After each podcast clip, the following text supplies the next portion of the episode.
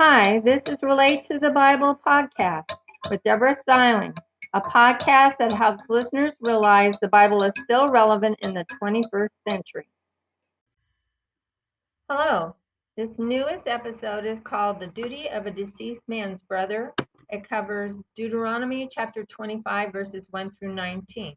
You can also find this at Books of the Bible in smaller chunks at https colon double backslash Bible in smaller chunks B I B L E I N S M A L L E R C H U N K S dot blogspot B L O G S P O T dot com. I felt led by the Lord to write this for people in our busy world. But in doing so, I'm ever mindful of Revelations chapter 22, verses 18 and 19, not to add to or take away from anything written in the Bible.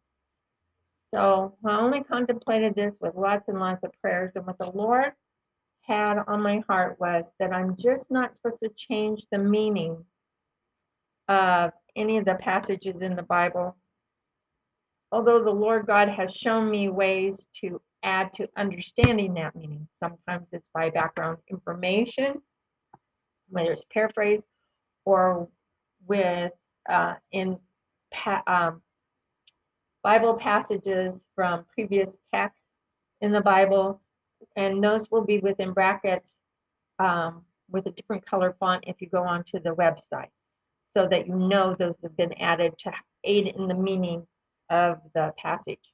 And the reason that's important is because sometimes particular part of a passage will refer to something that's happened in the past in a previous chapter or a whole different book of the Bible, and it's hard to really understand what's going on if you didn't know what's happening. So sometimes he has it on my heart to include things, and like I said, those that are significant in this way will be within brackets and will be a different color font on the website. But since you can't see the brackets, if it's one of those that I think is more significant, you know, I will say within brackets it says, and so you'll know that. Um, there are other times I use brackets because I try to note best I can because I'm a simple human being and I can't say I can perfectly do anything. Only the Lord can. But I will put other things like it came to pass is not a common common way that people talk. So I will say it happened and the happened part is within brackets because it shows it's a change, but it's just more current terms. Anyway, this is as I said, done only with lots and lots of prayers, but primarily the King James Version Bible is utilized, but at times, BibleGateway.com, BibleHub.com, the NIV Bible, the Webster Dictionary, and other internet resources is necessary. Also, the Lord had it on my heart to put this in a table format.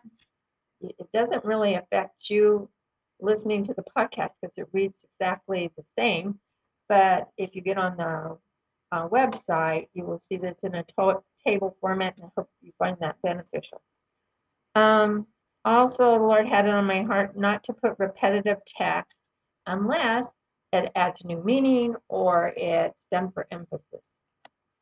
But in doing this, um, and also in that I sometimes condense, combine, and compress similar words, that affects the, the um, Bible verse numbering. So I don't say, this is verse 12, this is verse 13, this is verse 14. I tell you like I did. Now that this is Deuteronomy, which is the book of the Bible, it's chapter 25 and it covers verses 1 through 19 so that you know that the vast majority of the pertinent information the Lord has on my heart to include will be included in this. And when I get to things that have an asterisk, or if I get to things that have an asterisk, I'll say, ah, this is foretelling of a future event. And and usually it's primarily connected to Jesus our Lord, but not always, but usually. And sometimes I'm able to briefly summarize it after the passage, and sometimes I'm not. And when we get to a portion where Jesus has spoken, his words will be in red. Of course, you can't see it, but I will tell you. Okay, the duty of a deceased man's brother. If there is a controversy between men and they come to court so that the judges may decide when the judge, then the judges shall justify the righteous and condemn the wicked.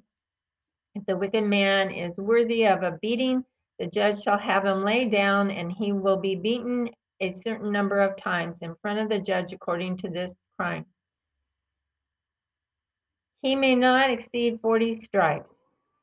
If he beats him with more stripes than this, then his Israelite brother will seem repulsive to him. And you, actually, I think it needs to be reworded. It's that the Israelite brother will see him as repulsive. And you shall not put a muzzle on the ox when he tramples down the corn. If brothers live together and one dies without a child, his widow shall not marry outside the family to a stranger. Her husband's brother shall be intimate with her and take her for his wife and perform the duty of a deceased husband's brother to her. Um, it shall be that the firstborn she bears shall carry the name of the deceased brother, so his name isn't put out of Israel. If the brother of the deceased man doesn't want to take his brother's wife, go to the gate of the elders and say, My husband's brother refuses to raise up his dead brother's name for him in Israel and won't perform the duty of my deceased husband's brother. Then the elders of his city shall call him and say to him, if he stays firm in not talking, taking her.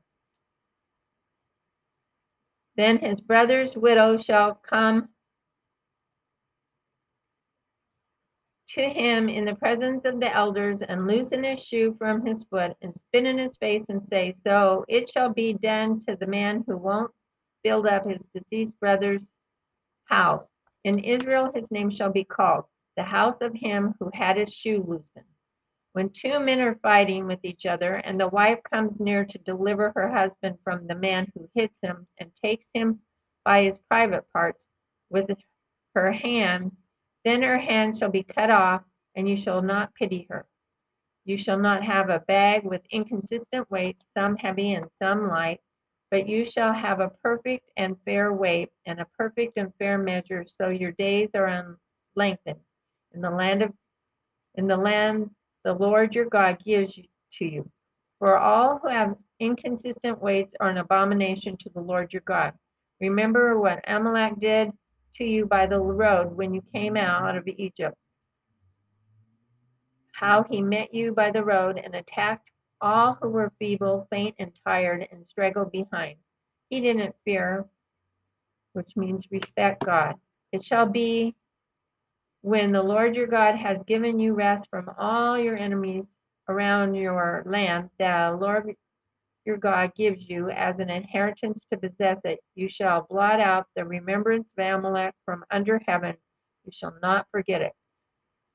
The next time I read will be over Deuteronomy 26, verses 1 through 19, and it's called the first fruits of the promised land to the priest. Please share this with others. Thank you.